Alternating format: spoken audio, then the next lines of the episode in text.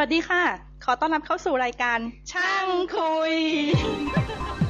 สวัสดีครับ ขอต้อนรับเข้าสู่รายการช่างคุยตอนที่ 63 นะครับ ตอนนี้เป็นตอนที่สลับสับเปลี่ยนนำผมไม่อยากจะเรียกแขกรับเชิญเลยได้เป็นผู้จัดรายการ part-time part-time ขอต้อนรับสู่น้องเบนสวัสดีเบน สวัสดีครับผมมาพบกันอีกครั้งแล้วครับ อืม ถ้าแฟนๆรายการท่านไหนเคยฟังเบนมาโผล่สองครั้งคือ ในไหนเนาะเด่นเมืองนอกตอนหนึ่งแล้วก็ ตอนที่ห้าสิบเอ็ดเออใช่ตอนที่ห้าสิบเอ็ดตอนเรื่องลงเอ่อโรงงานกับออฟฟิศเออ ทีนี้ก็มาคุยเรื่อง ต้องขอบคุณมากคือผมคือเบนกับผมเมลกันแล้วเบนก็มีหัวข้อมาคร่าวๆแล้วก็ผมนึกขึ้นมาได้วันนี้เลยโทรหาเบนคืนนี้ได้ไหมวะ ได้พี่ขอบคุณมาก เพราะว่าเสาร์อาทิตย์นี้เสาร์อาทิตย์นี้เอ๊ะพูดอย่างนี้ไปคนฟังเดี๋ยวคนไปฟังอีกสักสามสี่เดือนให้หลังเนี่ยเขาจะไม่ค่อย relate เท่าไหร่อืมอืมไม่เป็นไร แต่เดี๋ยวว่าก็ได้เบนมาช่วยจัดรายการตอนนี้ครับทีนี้มาคุยเรื่องของกระป๋อง กระป๋องครับ กระป๋อง กระป๋องเม็ดกระป๋องกระป๋อง metal containerเออเรียกว่า metal container ครับเอ่อเดี๋ยวก่อนที่มาที่ไปเบนก็เล่าเท่าที่เล่าได้แล้วกัน แต่พี่ไม่ไม่เอ่อทำไมถึงมาเล่ากระป๋อง เพราะว่าเบนทำงานอยู่บริษัทโรงงานใช่โรงงานทำกระป๋อง ชื่อบริษัทไทยเบเวอร์เรจแคนครับ จริงๆ Thai Beverage Can เนี่ย บรรจุกระป๋องให้กับเบียร์ช้างใช่ไหมใช่ก็สปายให้หลายที่ครับเดช้างโคคาโคล่าก็มีอ่าเปปซี่อะไรเงี้ยครับนั่นคือคำถามนั่นคือคำถาม Thai Beverage Can คือตรงกลาง แล้วก็ใครจะเอาอะไรมาใส่ก็รับจ้างเขาทั่วหมด ถูกไหมถูกครับครับอ๋อผมโอเค ไม่ใช่เป็นโรงงานเฉพาะกิจที่จะรับออเดอร์จากเบียร์ช้างเท่านั้นไม่ใช่อ๋อไม่ใช่ครับไม่ใช่ครับอ๋อโอเคครับครับอะเบนแล้วเดี๋ยวนะ เราจะคุยอะไรกันมั่งเอ่อก็อยากเล่าประวัติของกระป๋องก่อนที่มาที่ไปเป็นยังไง แล้วก็พอเล่าเรื่องประวัติของกระป๋อง ตั้งแต่สมัยสงครามโลก แล้วก็พวกอินโนเวชันต่างๆ แล้วก็ถัดมาจะเล่าเรื่องของเอ่ออลูมิเนียมแคนก็คือสิ่งที่ผมทำอยู่อืม แล้วก็จะคุยเรื่องกรรมวิธีการผลิตตัวกระป๋องแล้วก็ฝา แล้วที่เหลือก็จะเป็นเกรดเล็กเกรดน้อยอะไรเงี้ยครับ แล้วแล้วแต่ตามที่ได้เตรียมมาบ้างอะไรเงี้ยครับอะประวัติเลย ประวัติเลยอืมกระป๋องเนี่ยเดี๋ยวเอาเอาเอาเริ่มต้นก่อนแล้วกัน จริง ๆ แล้วกระป๋องเนี่ยถ้าพูดถึงกระป๋องอลูมิเนียมให้นึกถึงกระป๋องเบียร์นะครับ กระป๋องเอ่อโค้กกระป๋องเป๊ปซี่ขนาด ขนาดปกติอะครับที่เราใช้กันอยู่ก็คือสามร้อยสามสิบมิลลิลิตรนะครับ ก็คือกระป๋องขนาดประมาณอย่างเงี้ยหรือว่ากระป๋องทั่วโลกเนี่ยที่มีตัวเลขคร่าวๆที่ผมไปไปทำ research มาก็คือเอ่อมีการผลิตกระป๋องแบบเนี้ยเอ่อประมาณสองร้อยยี่สิบ billion อืม can per year อืมหกร้อย millionเปอร์เดย์สองแสนกว่าต่อปี ใช่ โอเค อ่า อ่าประมาณเนี้ยครับ แล้วก็ประมาณสักสี่แสนใบต่อนาทีทั่วโลกเลย มันก็เหมือนกับคล้ายๆ ประชากรมันเกิดทุกวินาทีกระป๋องก็เกิดทุกวินาทีเหมือนกัน ก็อีกอันหนึ่งก็คือเอ่อเทคโนโลยีที่ที่ใช้ในการผลิตกระป๋องมันค่อนข้างจะไปไวถ้าเปรียบเทียบว่าเออถ้าสมมติเรา พูดถึงในแง่ของเรื่องของออการสื่อสารอิเล็กทรอนิกส์อะไรเงี้ยสัพพะกำลังสัพพะวิชาเทคโนโลยีต่างๆ ในการผลิตอะไรที่แบบเรานึกไม่ถึงนึกว่ามันเป็นเรื่องง่ายๆอะจริง ๆ ก็เป็นที่เขาเรียกอะไรผลิตกระป๋องก็ใส่เทคโนโลยีเข้าไปเยอะเหมือนกัน พูดถึงประวัติก่อน อันดับแรกเลยก็คือสมัยก่อนนะครับ ประมาณสักช่วงช่วงสมัยการสู้รบหาอาณานิคมอะไรอย่างเงี้ยนโปเลียนก็เหมือนกับ คล้ายๆ กับทหารทั่วๆไป ก็คือกองทัพต้องเดินด้วยท้องอะครับอืมก็คิดวิธีที่จะพิเศษไอตัวอาหารว่าจะทำยังไง เพราะว่าอาหารเอ่อที่เอาเข้าไปเนี่ยบางทีแบบมันมันใช้ไม่ได้ แล้วก็บ้านเขาหนาวเมืองหนาวหรืออะไรอย่างเงี้ยบางทีก็แบบพิเศษได้ไม่ดีเท่าไหร่ แล้วก็หาอาหารลำบากถ้ามันแบบเป็นช่วงหน้าหนาวอะเขาจะหาวิธีพิเศษอาหาร วิธีแรกที่เขาใช้ก็คือเขาใช้วิธีการบรรจุลงไปในขวดแก้วก่อนเพราะขวดแก้วเกิดมาก่อน เกิดมาเกิดมาก่อนกระป๋องนานมาก ประมาณสัก เป็นผมว่าสี่สิบห้าสิบปี หรืออาจจะเป็นร้อยปีก่อนที่กระป๋องจะเกิดขึ้นมา คิดถ้าคิดง่ายๆพี่ว่ามันก็คือ อัดทุกอย่างลงไปในขวดแล้วหาอะไรปิดแล้วเอาเชือกมัดทับเงี้ยใช่ถูกครับใช่เพื่อให้แต่ว่าอากาศแทเข้านไปน้อยที่สุดใช่เนี่ยถูกถูกถูกเลยครับ ก็คือนโปเลียนเนี่ยใช้วิธีนี้เลยก็คือบรรจุอาหารลงไปในขวดเสร็จปุ๊บก็ใช้ใช้ฝาไอเขาเรียกอะไรจุกก๊อกอะครับ อืม อุดอ๋อเสร็จปุ๊บเออแล้วก็ไป sterilize ไป pasteurize อะไรของเขาอะก็คืออยู่ได้สักพักหนึ่ง แต่ปัญหาของตัวตัวคอนเทนเนอร์ประเภทนี้ก็คือ ขวดมันหนัก แล้วรวมกับน้ำหนักอาหาร แล้วก็อีกอย่างหนึ่งถ้าเกิดขนส่งไม่ดีปุ๊บเนี่ยหมายถึงทหารไปบุกป่าฝ่าดงทำนั่นทำนี่เสร็จปุ๊บเนี่ยขวดมันแตกอาหารมันก็ไปด้วยอืมมันก็เลยเป็นค่อยๆพัฒนาก่อนคัดพัฒนาว่าเออจะใช้อะไรในการในการทำคอนเทนเนอร์ดี กระป๋องชุดแรกจะเป็นกระป๋องที่เขาเรียกว่ากระป๋องเหล็กอะครับ กระป๋องเหล็กก็จะเป็นแต่ว่าเหล็กเนี่ย มันเป็นพิษกับคนนะครับอืมอยู่ๆใช่เหล็กเป็นพิษกับคนนะครับ ก็คือมันอยู่ๆจะมีเหล็กปนในร่างกายเนี่ยอ๋อปริมาณมากเกินไปก็ไม่ดีไงอ่าอ่าโอเคก็คือพูดถึงในแง่ในแง่ของของโลหะครับอ่าอ่าอ่าอ่า ทีนี้เขาก็หาวิธีการในการที่จะทำให้แบบเหล็กเนี่ยมันมันสามารถบรรจุอาหารได้โดยที่ไม่มีอันตรายก็คือ มันมีอยู่โลหะในโลกประมาณทั้งสองสามชนิดเนี่ยที่มันไม่ไม่เป็นอันตรายต่อคน อันที่หนึ่งก็คือเอ่ออลูมิเนียม อันที่สองก็คือดีบุก อันที่สามก็น่าจะเป็นพวกไทเทเนียมอะครับ ซึ่งมันไม่เป็นพิษกับร่างกายอืมซึ่งสมัยก่อนมันคงยังไม่เจอไทเทเนียมอะไรขนาดนั้นก็จะมีอยู่แค่สองตัวก็คืออลูมิเนียมกับตัวดีบุก นั่นก็เป็นที่มาว่าเออ เขาเลยต้องเอาเอาตัวดีบุกอะมาเคลือบบนแผ่นเหล็ก ที่เขาเรียกว่ากระป๋องทินนะครับอืมกระป๋องกระป๋องเคลือบดีบุกนั่นแหละก็เป็นที่มา แล้วก็เอ่อวัตถุประสงค์ที่สองที่จะใช้ดีบุกเคลือบบนบนแผ่นเหล็กก็คือเอ่อตัวดีบุกอะถ้าเกิดมัน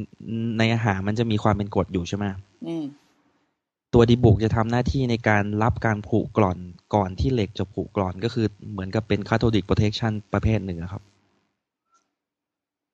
พอนึกพอนึกออกใช่ไหมนึกคอรัอบกนึทีกอนี้อกนึกออกเออพอเริ่มถัดมานั่นก็เป็นเป็นเป็นเป็นเป็นกระป๋องชุดแรกก็คือเป็นกระป๋องเหล็กที่เคลือบดีบุกโดยการที่เอาแผ่นเหล็กเนี่ยมาม้วนนึกภาพไม่ออกนะครับ ก็คือถ้าสมมุติเราเอากระดาษ A4 แผ่นหนึ่งมาม้วนให้ตะเข็บชนตะเข็บพอตะเข็บชนตะเข็บเสร็จปุ๊บเนี่ยเขาก็เอาเอ่อคล้าย ๆ กับเอ่อตะกั่วบัตรกีอะบัตรกีด้านข้าง สมัยก่อนเป็นตะกั่วหรือเปล่านะผมไม่แน่ใจ แต่ว่าเขาเข้าใจว่าคงเป็นโลหะอีกชนิดหนึ่งในการที่จะมามาบัตรกีตรงด้านข้างของรอยต่ออะครับ อันนี้ฟังอันนี้คือฮะฟังแล้วมันอันตรายนะมันถึงว่ามันการบริโภคอะใช่ใช่พูดใช่ถึงดีสมัยบุกพูดถึงใช่ สมัยก่อนเนี่ยน่าจะเป็นอะไรที่แบบอันตรายแต่ แต่ถ้าเป็นสมัยนี้ก็คงแบบน้อยมากแล้วเดี๋ยวผมจะเล่าต่อไปว่าเออทำไมมันน้อยลงอะไรอย่างเงี้ยอืมพอเขาเอาม้วนมาเสร็จปุ๊บ พอบัตรกีเสร็จปุ๊บเนี่ยได้ขอบ ตัวชิ้นเนี่ยเราเรียกว่าตัวกระป๋องครับ อืมแล้วก็ตัวกระป๋องเนี่ยจะมีฝาอยู่สองฝั่งถูกไหมด้านบนกับด้านล่าง อืมทีนี้ถ้าภาษาในคนผลิตเขาเรียกอะไรอะภาษาในคนคนที่อยู่ในวงการผลิตกระป๋อง หรือว่าคนที่อยู่ในวงการอาหารเนี่ยอืมเราเรียกกระป๋องแบบนี้ว่ากระป๋องสามชิ้นครับ three piece can มีหัว มีใช่ตรงกลางแล้วก้นใช่ ใช่อ่าหัวก็คือฝาด้านบนนั่นแหละ ตรงตรงกลางก็คือตัวที่เราม้วนนั่นแหละเออแล้วก้นก็คือฝาด้านล่าง นั่นก็เป็นที่มาของตัวกระป๋องชุดแรก ๆ ที่ออกมาครับ ทุกวันนี้ยังเห็นไหมเนี่ยทุกวันนี้วิธีการผลิตอย่างนี้ไม่มีแล้ว หรือว่ายังมีแต่เปลี่ยนเปลี่ยนวัสดุวิธีการนี้ยังมีอยู่ก็คือถ้าไปสังเกตง่ายๆนะถ้าพูดในท้องตลาดก็คือพวกกระป๋องเออขอขอโทษกาแฟบรรจุกระป๋องต่างๆ ยังใช้กระป๋องประเภทนี้อยู่เออก็คือถ้ามันจะมีตะเข็บข้างๆพี่สังเกตดูกระป๋องสั้นๆ เล็กๆอะอ๋อ ก็ก็ยังใช้กระป๋องประเภทนี้อยู่ครับ ถามถามข้ามช็อตเป็นทำไมยังมีอยู่ เพราะว่าต้นทุนมันถูกหรือว่า มันยังมีข้อดีที่อย่างอื่นยังทำไม่ได้วะเออจริง ๆ แล้วก็ถ้าถ้านับต้นทุนผมว่ามันน่าจะน่าจะแพงกว่านะ เพราะว่ามันมันจุกจิกยุ่งยากกว่า เพราะว่าพี่จะต้องไปไปไปซีมไอโปรเซสมันเยอะขึ้นยังเยอะกใช่ว่าใช่ไหมใช่ใช่แล้วก็ถ้าเทียบกัน ผมว่าบริหารต้นทุนตัวตัวโลหะเนี่ย ตัวเหล็กจะแพงกว่า ผมไม่ได้พูดในแง่ที่ว่าเป็นกิโลต่อกิโลนะอ่เพราะว่ากระป๋อง เพราะว่ากระป๋องเหล็กเนี่ยมันจะต้องมันจะต้องหนากว่านิดนึงอะก็คือเพื่อให้ความแข็งแรงมันยังคงอยู่ ในขณะที่ก็อลูมิเนียมเนี่ยเทียบน้ำหนักต่อน้ำหนักเนี่ยก็คือมันมีน้ำหนักเบาในขณะที่ความแข็งแรงก็ยังมีเท่าเท่าๆกับเหล็ก คือหมายถึงพูดถึงอะไรดีล่ะ material ที่ที่ใช้ในกระป๋องหนึ่งใบเนี่ยจำนวนของของเหล็กอะจะเยอะกว่านิดหน่อย ต้นทุนมันก็เลยจะสูงกว่า แต่เท่าที่ว่ากระป๋องเหล็กยังมีอยู่ เพราะว่ามันยังอยู่มันยังอยู่ในตลาดอยู่อันที่หนึ่งอันที่สองก็คือ การจะเหมือนกับผู้ผู้ผลิตนะครับ ถ้าเขายังยังไม่อยาก convert อะหมายถึงคนที่เป็นฟิลเลอร์โอ้ขอโทษฟิลเลอร์คือคือผู้ที่ซื้อกระป๋องไปบรรจุน้ำแล้วก็ปิดฝาผนึกแล้วก็ส่งขายอะครับอืมอืมก็ถ้าฟิลเลอร์เขายังมีกระบวนการแบบเก่าอยู่ มีเครื่องจักรแบบเก่าที่จะใช้บรรจุเฉพาะกระป๋องเหล็ก การจะไปจะไป convert มาเป็นกระป๋องอลูมิเนียมก็ต้องดูแบบพวกจุดคุ้มทุนว่าคุ้มไม่คุ้มอะไรทำนองเนี่ยครับ ก็เลยยังมีที่ก็ยังมีอยู่ จริงเอ่ยนามก็ได้อย่างเมื่อกี้เราบอกว่าเราผลิตกระป๋องให้มีทั้งโค้กมีทั้งเบียร์ช้างเฟลเลอร์ก็คือโค้กกับเบียร์ช้างใช่ที่เราใช่ที่เราผลิตก็คือตัวกระป๋อง ใช่ใช่ใช่อะถูกครับถูกอะเมื่อกี้ครับผมเมื่อกี้เมื่อกี้พี่เอากลับไปเมื่อกี้พี่ถามข้ามช็อตก็คือ อ่านั่นคือวิธีการผลิต three piece ครับครับผมแทนต่อมาเปลี่ยนอีก ครับ เปลี่ยนวิธีการผลิตจากอย่างเงี้ยเขาอ๋ก็อพัฒอ๋นาอขึ้นไปอีกใช่ไหมโอเค ทีนี้หลังจากที่ผลิต 3 piece เสร็จปุ๊บเนี่ยก็มีปัญหาเรื่องที่ที่เราคุยคุยกันมาเริ่มต้นเนี่ยก็ก็จะพยายามหาวัสดุประเภทอื่น ซึ่งมันซึ่งมันแบบน่าจะทำใช้งานได้ดีกว่า ก็เลยมาเจออลูมิเนียมอลูมิเนียมนี่มีคุณสมบัติก็คือมันเบา แล้วก็มันมีความแข็งแรงอยู่ในตัวมันอยู่ด้วยอะไรอย่างเงี้ยอืมก็เลยแล้วก็อันสุดท้ายก็คือที่คุยไปตั้งแต่ตะกี้นี้ก็คือมันไม่เป็นพิษกับกับคนเท่าไหร่อืมก็เลยเลือกเอาอลูมิเนียมมามาใช้ผลิตในการผลิตกระป๋อง ทีนี้กระป๋องอลูมิเนียมเนื่องจากเขาเรียกอะไรคุณสมบัติของมันเนี่ย มันสามารถยืดตัวได้ดีอะนึกออกใช่ไหมก็คือแบบมันมันทนเทนมันมีเทนไซส์สเตรน g ์สูงกว่ากว่าเหล็กขึ้นรูปอะง่ายกว่าอะไรอย่างใช่งี้ใช่ไหมใช่ใช่ใช่อืมขึ้นรูปง่ายกว่า แบบ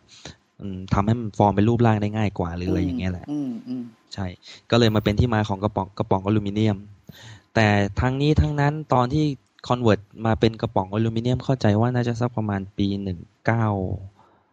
หนึ่งเก้าหกหกกว่านะเพราะว่าผมจำไม่ผิดอะหกหกแถวๆเนี้ยประมาณ sixty อะอ่าเออแถวๆเนี้ยก็เริ่มจะมีตัวกระป๋องอลูมิเนียมเกิดขึ้นมาก็คือ ก็แทนที่จะเป็นกระป๋องสามชิ้นก็คือมีหัวมีตรงกระป๋องแล้วก็มีตรงก้น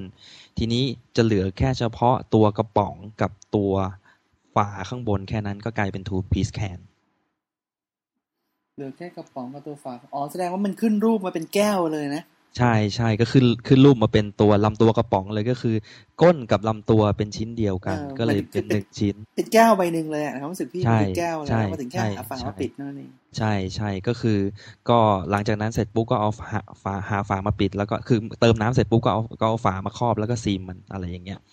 ทีนี้จะคุยเรื่องอลูมิเนียมอลูมิเนียมนิดนึงว่าแบบจริง ๆ แล้วส่วนใหญ่อลูมิเนียมก็จะมาจากเอ่อถ้าเป็นปัจจุบันเนี่ยแร่ที่ยังมีเหลืออยู่เนี่ยนะถ้าเป็นถ้าเป็นแร่อลูมิเนียมก็คือบ็อกไซต์เนี่ยจะมีอยู่มากที่ออสเตรเลียที่ที่ฝั่งอืมเขาเรียกรัฐอะไรพี่ผมไม่เคยไปเลยเพิร์ธ อ๋อเวสเทิร์นออสเตรเลียเออเวสเทิร์นออสเตรเลียใช่ใช่ใช่แร่แล้วก็สมัยก่อนก็คือตอนที่เรียนหนังสือ ผมจบวิศวกรรมโลหะการอะ จบ metallurgy เออมาตรงสมัยก่อนใช่ก็คราวที่แล้วก็คือสมัยก่อนที่เราคุยกันไว้เรื่องเรื่องเรื่องเรื่องที่ผมไปอยู่โรงเหล็กอะอืมตอนนี้มาพูดถึงเรื่องอลูมิเนียมนิดนึงอยากจะปูพื้นฐานนะแบบอืมจะได้ไม่ไม่งงอะไรอย่างเงี้ยอลูมิเนียมที่อยู่ที่ที่เขาเรียกอะไรที่เวสเทิร์นออสเตรเลียน่ะอืม ตัวลักษณะของแร่มันน่ะ เคยมีคนมาพูดติดตลกว่าสงสัยเมืองไทยก็คงมีแร่ไอตัวบล็อกไซต์เหมือนกันแต่ไม่รู้เอาไปถมที่กันหมด เพราะว่าตัวแร่ตัวแร่บล็อกไซต์อะหน้าตามันเหมือนกับไอไอดินลูกลังที่เราถมถนนนะเหมือนเดี้ยเลย เหมือนเด้เลยสีเดียวกันเลยอะอืมเฮ้ยแต่ก็เลยพูดมีเล่นพูดจริงคือหมายถึงว่าเมืองไทยมีเปล่าวะเราก็ไม่รู้ไม่ไม่เขาพูดเล่นไม่มีอะไรใช่ไหมอย่างเงี้ยเออคงจริงหน้าตามันเท่าเหมือนเท่าเท่านั้นเองใช่หน้าตามันเหมือนเท่านั้นเองอะไรอย่างเงี้ย อืม ทั้งหมดนี้ทีนี้คือบ้านเรานำเข้าทั้งหมด ใช่ใช่บ้านเรานำเข้าทั้งหมดก็คือ ถ้าเป็นกระถ้าเป็นอลูมิเนียมแผ่นเกรดที่สำหรับเอาไว้ผลิตกระป๋องโดยเฉพาะเนี่ยเป็นมันมาเป็นม้วนๆเหมือนกระดาษชำระครับอืมนำเข้าทั้งหมดเลยเพราะว่าในเมืองไทยยังไม่มีโรงงานที่รีดเอ่ออลูมิเนียมเกรดเนี้ยส่วนใหญ่ก็จะมาจากออสเตรเลียมาจากยุโรปบ้าง มาจากอเมริกาบ้างก็ก็นั่งนั่งเรือข้ามข้ามมาขึ้นรูปที่เมืองไทยเนี่ยแหละครับอ๋อ ทั้งหมดครับ รอบๆไม่มี พม่า มาเลเวียดนามลาวส่วนถ้าเป็นถ้าเป็น rolling mill นะ ถ้าผลิตไอตัวอลูมิเนียมจริง ๆ ไม่มีอะครับอืมก็จะเป็นยุโรปเป็นเมืองจีน เป็นออสเตรเลียเป็นอเมริกาอะไรเงี้ยครับ จีนเหนือโอ้จีนจีนอีกจีนทำทุกอย่างเออะครัอบจีนมันทุกอย่างเลยเว้ยโอ้ยอะต่อต่อต่อต่อ ทีนี้ก็คือ เอ่อหลังจากที่ที่คุยเรื่องเรื่องตรงที่มาที่ไปของกระป๋องอลูมิเนียมเสร็จปุ๊บเนี่ยก็จะจะพูดถึงกรรมวิธีการผลิตนิดนึง ว่าว่าจริง ๆ แล้วเขาผลิตกันยังไง หรือว่า หรือพี่ไม่ไม่ไม่พี่พี่พี่ข้ามไปพี่พี่ถามถ้าพี่ถามข้ามแล้วจะเล่าตอนหลังก็บอกมาคือถ้าอย่างนั้นสรุปมันก็จะมีเหล็กกับอลูมิเนียมใช่ไหมสองใช่ประเภทหลักๆใช่ใช่ครับ แล้วก็มันก็จะเป็นจะเป็น three piece กับ two piece ไงครับอ๋อทันทีที่เป็นเหล็กก็จะเป็น three piece ทันทีที่เป็นใช่ คือทันทีที่ที่เป็นที่เป็นอลูมิเนียมก็จะเป็น two piece แต่ไม่ทั้งหมดนะเออเป็นส่วนน้อย แต่มีบางที่เนี่ยอย่างกระป๋องที่เยอรมันน่ะกระป๋องโค้กที่เยอรมันเนี่ยผมเคยเจอคือ แม่งใช้ไอ้เหล็กอะกระทุ้งออกมาเป็นเป็นชิ้นเดียวอะซึ่งแบบมันก็เป็นกรรมวิธีในการผลิตกระป๋องสองชิ้น โดยใช้เหล็กก็มีเหมือนกัน แต่ไม่ทั้งหมดแต่ไม่ได้รับความนิยมไงในบ้านบ้านเราถ้ายกตัวอย่างสองชิ้นเนี่ย ง่ายมากซื้อโค้กซื้อเป๊ปซี่ ซื้อถูกครับรวมทั้งเบียร์ช้างด้วยก็ใช่ ใช่ใช่แต่ถ้าเป็นเหล็กเนี่ยก็ถ้าอย่างที่อย่างที่เบนบอกก็คือบรรดากาแฟสำเร็จรูปเนี่ยพี่ว่ามันก็ยังเป็นอย่างนั้นเออใช่ใช่ครับ ใช่ครับอ๋อโอเค ต่อไป ต่อไปก็คือกรรมวิธีการผลิตครับ ก็คือผมจะคุยเรื่องเฉพาะไอตัวผลิตกระป๋องอลูมิเนียมซึ่งเป็นกระป๋องสองชิ้นอย่างเดียวอ่านะครับอ่าเออเดี๋ยวอันดับที่ที่ที่ฮะโรงงานฮะที่โรงงานทำสามชิ้นไหมหรือไม่ทำเลยอืมไม่ทำเลยครับทำแต่สองชิ้นอย่างเดียวโอเคครับต่อไปครับ ต่อไปก็คือก็ import คอยเข้ามา พอเอาคอยเข้ามาเสร็จปุ๊บเนี่ยขั้นแรกก็คือเราจะปั๊มออกมาเป็นคัพก่อนอเป็นเป็นเป็นเป็นทรงเป็นเป็นรูปถ้วยเตี้ยๆครับปั๊มออกมาเป็นคัพตัวเตี้ยๆขึ้นมา พอปั๊มออกมาเป็นคัพเสร็จปุ๊บเนี่ยก็จะไปเข้าเครื่องที่เราเรียกว่า body maker ครับ ก็คือเครื่องทำลำตัวครับคัพเตี้ยๆเนี่ยจะถูกจะถูกตัวจะมีทูลิ่งชุดหนึ่งครับสำหรับทำหน้าที่ในการกระทุ้ง แล้วก็ยืดให้กระป๋องผนังอะมันเริ่มบางลงเรื่อยๆ แล้วก็ยาวขึ้นอืมจาก cup เอ่อทรงเตี้ยๆก็จะยืดออกมาเป็นลำตัวกระป๋องครับ พอยืดออกมาเสร็จปุ๊บเนี่ย ที่ก็จะต้องมีการตัดปากปลายกระป๋องนิดนึงเพราะว่ามันจะได้เรียบเท่ากันหมดอืม พอหลังจากนั้นเสร็จปุ๊บเนี่ยก็ไปล้างทำความสะอาด เพราะว่ากระบวนการในการในการเอ่อขึ้นรูป body ที่ body maker ตามขึ้นลำตัวกระป๋องมันมีการยืดตัวสูง มันมีความร้อนสูงก็เลยจะต้องมีพวกเอ่อ lubricant มี coolant ต่างๆ เข้ามาช่วยในการกระบวนการขึ้นรูปอะครับเพราะฉะนั้นก็ต้องที่ล้างพวกนี้ออกไปซะใช่ล้างก็คือก็ก็ก็ใช้สารเคมีในการล้างอะครับ ก็คือล้างเอาพวกไอเอาคราบต่างๆออกแล้วก็อบจนมันแห้งแล้วก็สะอาดมาก พอหลังจากที่เอ่อได้ลำได้ตัวกระป๋องแล้วก็จะเป็นกระป๋องเราเรียกว่ากระป๋อง bright can นะครับ ก็คือจะเป็นสีอลูมิเนียมล้วนๆเลยเป็นสีเงินเงินๆนะครับอืมถ้าสีเงินเงินๆถ้านึกไม่ออกก็น่าจะเป็นกระป๋องโค้กไลท์รุ่นก่อนจำจำได้ไหมพี่ กระป๋องโค้กไลท์สมัยก่อนเลยนะคิดที่ถึงแบบอัมันนเดียวกัน พี่ก็นึกถึง มันก็ยังมีอยู่มั้งมีมีมีมีก็ยังมีอยู่ ตอนนี้จะเขาจะเปลี่ยนดีไซน์แล้ว แต่ว่ามันก็สีอลูมิเนียมก็ยังเยอะอยู่ เพราะว่ามันจะออกเป็นสีเงินเงินๆเออะไรอเงี้ยใช่มันยังมีนะเออ นั่นนะประมาณนั้นนะแต่ว่ากระป๋องที่มันผ่านที่ผ่านการล้างมาเสร็จปุ๊บเนี่ยมันจะไม่มีลวดลายเลยนะ ก็คือจะเป็นสีอลูมิเนียมล้วนอืมๆแล้วก็ปากกระป๋องก็จะเรียบตรงอืมทีนี้พอผ่านจากกระบวนการนี้เสร็จปุ๊บเนี่ยก็จะไปเข้ากระบวนการพิมพ์อะครับ พี่นึกถึงกระบวนการพิมพ์ก็คือพิมพ์อะไรก็แล้ว แต่ซึ่งเราจะต้องการให้มันมีเลเบลอยากให้มันเป็นเบียร์ช้าง ก็อยากให้ก็พิมพ์ที่เนี่ย อยากให้มันกลายเป็นโค้กก็ทำที่นี่ อยากจะ อ๋ออยากจะให้มันเป็นเ e ปซี่ก็ก็ทำที่กระบวนการพิมพ์ นั่นตอบคำถามเลยเพราะตอนแรกพี่กำลังจะถามว่า สิ่งที่ออกไปจากโรงงานกระป๋องเนี่ยมันมีมันเป็นแค่ white can ธรรมดาหรือเปล่าไม่ใช่แสดงว่า ไม่ใช่ไอ้มี label แล้วเออการสเปรย์ label อะไรพวกนี้ที่จากที่นี่รับทำให้หมด ใช่ที่นี่ก็แบบเป็นมี label มาแล้วว่าคุณเอาดีไซน์มาก็มี label ถ้าคุณต้องการดีไซน์แบบไหน มันก็ออกมาเป็น label ตามที่คุณต้องการอยู่ที่กระป๋องนั่นแหละ อยากจะมีรูปหน้าผม อยากจะมีรูปใครก็ก็ทำที่กระบวนการนี้แหละในการพิมพ์หนึ่งกระป๋องใช้เวลาในต้นจนจบ คิดเป็นหลักวินาทีเลยเปล่าวะเอ่อถ้าบอกเป็นวินาทีตั้งแต่หัวลายยันท้ายลายประมาณสักเกือบ ผมว่าน่าจะสักมียี่สิบนาทีนะหัวลายยันท้ายลาย แต่ว่าคือความเร็วมันผมอธิบายข้ามช็อตไปอ่าที่คัพเปอร์เนี่ย จะมีทูลิ่งในการปั๊มคัพออกมาสิบสี่หัวสิบสี่สิบสี่หัวครับ พี่กลัวทางบริษัทเขาจะมาต่อว่าไม่ต้องลงรายละเอียดมากก็ได้อ๋อไม่เป็นไรไม่เป็นไรก็เดี๋ยวเอาเอาเอาตัวเลขคร่าวๆแล้วกันเออแต่จริงๆพวกนี้มันพวกในอุตสาหกรรมก็คงจะบอกว่าไอ้นี่ไม่มีอะไรเลยนี่ธรรมดาใช่ก็ไม่มากมีอะไรก็ธรรมดาเขาก็รู้กันหมดอะไรอย่างเงี้ยก็คือความเร็วง่าย ๆ ก็คือหมายถึงตัว production ที่ออกไปจะอยู่ประมาณสักสองพันแปดร้อยสองพันเก้าร้อยใบต่อนาที วันหนึ่งก็หลายหลายๆล้านอะอืมอืมอืมก็เร็วมากที่บอดี้เม k เกอร์จะเร็วมากอะไรอย่างเงี้ย ก็พอไปพิมพ์เสร็จปุ๊บเนี่ย ก็นึกถึงเวลาพิมพ์เนี่ย ก็นึกถึงอะไรล่ะ นึกถึงโลสองโลมาจ้ากันนะพี่ ถ้าโลโลหนึ่งเป็นกระป๋อง โลอีกข้างหนึ่งมีสี มันก็เหมือนกับเออมามามาม้วนเจอกันนะก็คือข้างหนึ่งมีสีตามที่เราต้องการ ข้างหนึ่งมีกระป๋อง ซึ่งเป็นกลมๆมันก็เหมือนกับม้วนพับมาเจอกัน แล้วก็ขึ้นเออเขาเรียกอะไรสีต่างๆ ก็จะไปแปะอยู่บนกระป๋องอะไรตามที่เราดีไซน์เอาไว้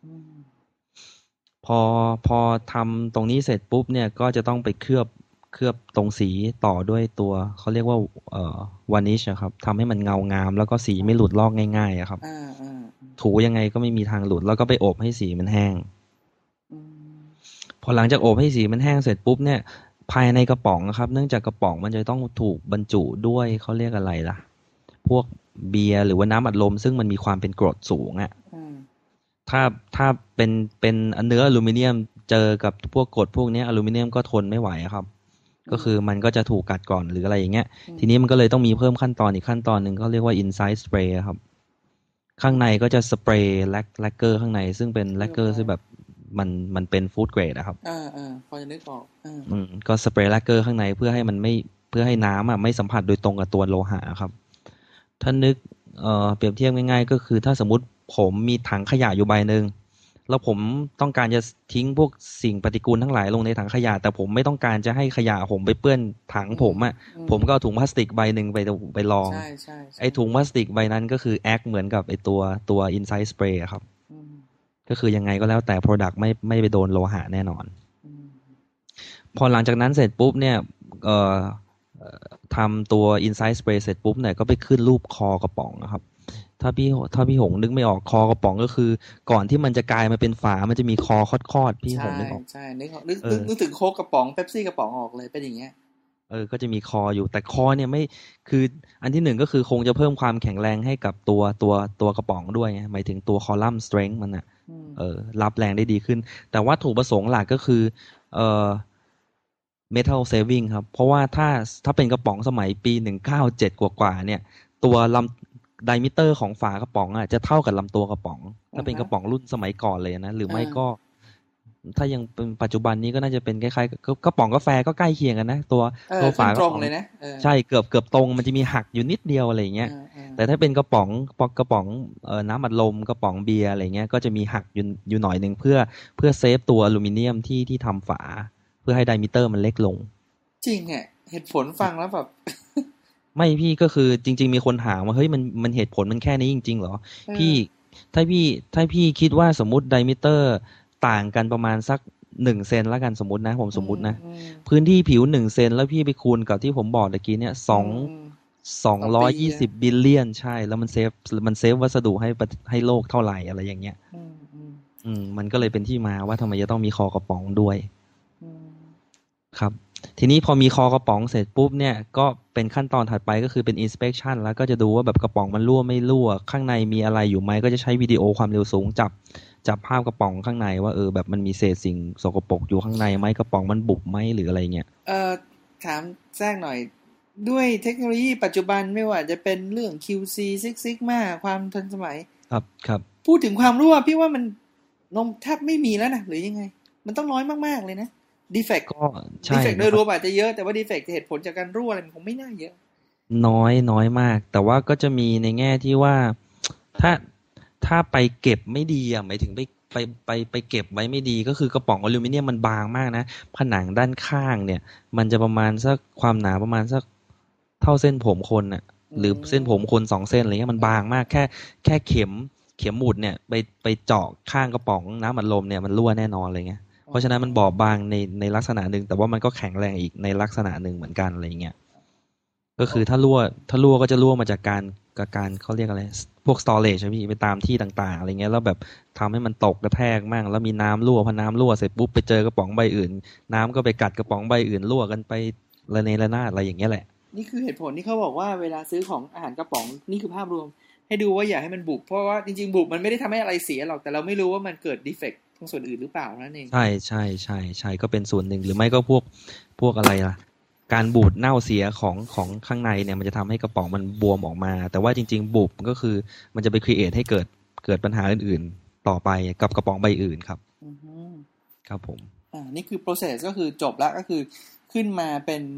กระป๋เป็นรูปกระป๋องแล้วก็แล้วก็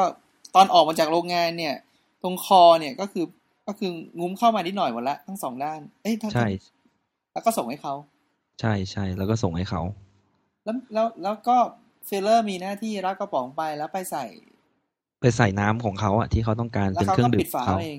ใช่ แต่ฝาเราก็ทำด้วยก็เป็นจะเป็นอีกกระบวนการหนึ่งสาเหตุที่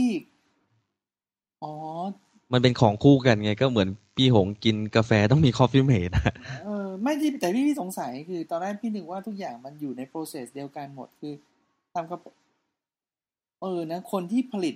หรือว่าผลิตเบียร์ผลิตโค้กเขาก็ได้ไม่ไม่ได้ผลิตเขาก็ไม่ได้ทำฝาเองไงเขาก็ไม่ได้ทำฝาหรือแม้กระทั่งทำกระป๋องเอง พี่ยังนึกว่าเป็นใช่ part เดียวกันออกมาทั้งก้อน ใช่นี่ใช่อ๋อ packaging ก็จะแยกกันมา ระหว่างฝากับกระป๋องก็จะแยกกันมา แต่ว่าก็จะส่วนใหญ่เลยนะ ถ้าใครทำกระป๋องก็จะต้องมีโรงฝาอยู่ด้วย supply พร้อมกัน ทีนี้ฝาเนี่ยน่าสนใจ ครับ ก็คือปัจจุบันอย่างน้อยๆเอ๊ะเบนเบนจะเล่าตรงไหนไม่งั้นพี่จะถาม ก็จะเล่าแค่วิธีการขึ้นรูปง่ายๆมันนะครับว่าแบบอืมเออจริง ๆ แล้วมันก็มีอยู่สองส่วนอะอืมจะมีส่วนที่เขาเราเราเราเรียกว่าเออตัวห่วงดึงอะครับอ๋อฮะถ้าถ้าห่วงดึงเนี่ย ถ้าถ้าคนทำกระป๋องเราจะเรียกว่าแท็บอะครับ T A B แท็บอืมกับส่วนที่เป็นฝาส่วนที่เป็นฝาก็จะมีคล้ายๆกับดิเมนชันต่างๆ จะมีร่องมีนั่นมีนี่ แล้วก็มีส่วนที่สำคัญที่เราเรียกว่าสกอร์ครับสกอร์ก็คือ ไอช่องที่เราจะทำให้น้ำมันออกมาเข้าปากเราอะครับ เราเรียกว่าสกอร์แล้วทำไมผมถึงสำคัญสำคัญก็คือ เอ่ออย่างที่บอกไปเทคโนโลยีของมันก็คือมันเป็นพี่คิดดูแล้วกันถ้าสมมติผมเฉาะเฉาะล่องลงไปนะ เจาะล่องลงไป มันจะต้องพี่คิดดูว่าเพรสเนี่ยที่ที่ทำให้เกิดล่องกับทูริงอะมันจะต้อง precise มากอืมๆเนื่องจากถ้าสมมติผมเจาะลึกเกินไปอืมลึกเกินไปนะ เนื้อเนื้ออลูมิเนียมที่เหลือเนี่ยม พอพอเข้าไปปิดฝาเสร็จปุ๊บเนี่ยถ้าสมมติเป็นน้ำอัดลมแล้วกันน้ำอัดลมมีแก๊สใช่ไหมแก๊สอืมมันก็ดัน ถ้าเกิดเนื้ออลูมิเนียมที่ผมเจาะลงไปเนี่ย มันเหลือนิดเดียวเนี่ย มันก็ระเบิดบึ้มขึ้นมาได้อืมแต่ถ้าสมมุติผมเจาะน้อยเกินไปเหลือเนื้ออลูมิเนียมเยอะมากเนี่ย พี่เปิดไม่ออกอะเล็บพี่หักก่อน อืมโอเคเพราะฉะนั้นเพราะฉะนั้นมันจะต้องพอดีมากพูดพูดถึงวิธีการเปิดเนี่ยจำได้ว่าสมัยก่อนเนี่ยมันมีห่วงดึงแบบว่า ดึงเสร็จแล้วก็มันดึงออกมาทั้งชิ้นเนี่ยนึกออกไหมแล้วมันก็จะเป็นห่วงก็จะติดนิ้วลงมาตอนที่เราๆอ๋อโอเคโอเค นึกออกละไอ้เออเนี่อันนั้นไอ้แบบนี้เออมันหายไปนานแล้วนะอันนี้เป็นรุ่นแรก อันนี้เป็นรุ่นแรกของของกระป๋องตอนแรกจริง ๆ มาแล้วไอไอที่แบบเจาะให้มันมีน้ำดื่มก็ยังไม่มีนะ ก็จะเป็นกระป๋องคล้ายๆแบบ seam สองข้างอะเหมือนกระป๋องสามชิ้นนะก็คือข้างบนข้างล่าง แล้วก็แบบเวลาพี่จะสมมติเป็นอาหารกระป๋องพี่ก็ต้องไปหา can opener มาเปิดอะนึกอเออกอใช่ไหมเออเออแล้วก็จะถัดมาก็จะเป็นฝาที่เราเรียกว่า easy open end ก็คือเหมือนฝาปลากระป๋องสมัยเนี้ยก็คือแควกแล้วเปิดกว้างๆทั้งอันเลยอะเออเออทีนี้ไอ้ที่พี่หงว่าเนี่ยตะกี้เนี้ยก็คือจะเป็นจะเป็นตัวของกระป๋องอลูมิเนียมรุ่นแรกๆก็คือ เออเขาพยายามจะคิดว่าทำไมเราจะต้องมี can opener ติดไปด้วย เพราะว่ากระป๋องที่ใส่น้ำมันจะต้องแบบเหมือนแบบ fast going อะคือ คือใช้เออมันแบบต้องบรรจุปุ๊บแล้วใช้เลย ไม่ไม่ใช่ว่าต้องไปพกไอ้ตัว can opener ตลอดอะไรเงี้ยใช่ใช่เออ มันก็มีไอ้หมอหมอคนหนึ่งผมจำชื่อแกไม่ได้หรอกเป็นคนน่าจะเป็นจำไม่ได้เป็นชาวต่างประเทศอะประมาณสักปีหนึ่งเก้าเจ็ดสี่ชื่อแดเนียลอะครับอือฮึ เป็นเป็นคนคิดไอไอไอตัวลักษณะของการที่ดึง แล้วก็เป็นชิ้นชิ้นหนึ่งหลุดออกมาแล้วที่เหลือเราก็เอาน้ำมาดื่มอะนึกออกใช่ไหมครับ อืมเออฝาแบบนั้นเราเรียกว่าเอ่อ pool ring ครับ หรือว่า pool tab อืมก็คือแท็บหลุดออกไปก็คือพูมันซ่าแล้วก็หลุดออกไปอะไรเงี้ยแต่ที่มาที่ไปที่พี่หงถามก็คือว่าเฮ้ยทำไมมันหายไปไหนมันนานจังเลยอะไรเงี้ยเพราะว่าเนื่องจากมันกลายเป็นเศษซึ่งแบบเป็นเป็น เขาเรียกอะไรคนไม่ต้องการกลายเป็นขยะ พวกคนแบบพอพูเสร็จปุ๊บแม่งทิ้งลงพื้นทิ้งลงพื้นเอออะไรอย่างเงี้ยมันก็จะกลายเป็นขยะ มันก็เลยแบบไม่ได้รับความนิยมก็คือเขาก็จะพยายามหาอินโนเวชันใหม่ๆอะว่าแบบทำยังไงวะที่แบบจะเปิดแล้วให้มันอยู่อยู่ตรงนั้นไม่ไปไหนอะไรเงี้ยอืมมันก็เลยกลายมาเป็นฝาที่เราใช้ณปัจจุบันเราเรียกว่า SOT อะครับ stand on tap อะครับ ก็คือ tap tap มันอยู่ตรงนั้นอะไม่ไปไหน ทุกวันนี้ที่เราเห็นอยู่ก็คืออย่างนั้นแหละคือกดเอาไว้ปุ๊บแล้วมันก็จะไปกดอีกข้างหนึ่งให้ลงไป ใช่ มันก็คือ แต่จริง ๆ แล้วมันมีอยู่สองจังหวะนะ ถ้าพูดถึงถ้าสังเกตดูจริงๆอะก็คือถ้าสมมติไอตัวฝา SOT ที่เราใช้ในปัจจุบันในการเปิดน้ำอัดลมหรือว่าเบียร์อะไรเงี้ยมันจะมีอยู่สองจังหวะอืมจังหวะแรกเราเรียกว่า pop ครับ pop นี่ก็คือพี่พี่พี่ดึงครั้งแรกเสร็จปุ๊บเนี่ย มันจะมันจะแยกออกจากกันก่อนถูกไหมครับอือฮึพ็อปก็คือ มันจะมีเสียงของแก๊สรีลีสออกมาฟื่อฟื่อหนึ่งอะอืมนั่นเรียกว่าพ็อปอือฮึแล้วจังหวะที่สองเนี่ยที่จะแควกมันออกมาเนี่ย เราเรียกว่าพุชครับ ก็คือพุชแควกออกมาเลยก็จะกลายเป็นในตัวตัวตัวล่องให้เราดื่มอะจริง ๆ อันตรายนะ เพราะว่าเพราะว่าจริง ๆ ถ้าคนไม่รู้เนี่ย ผมเคยเห็นบ่อยเขาเรียกอะไรบาร์เทนเดอร์บางคนอะอืมเขาชอบเอาเอาเอากรรไกรอะ ไปงัดที่ tab แทนที่จะใช้มืออะอ่าฮะ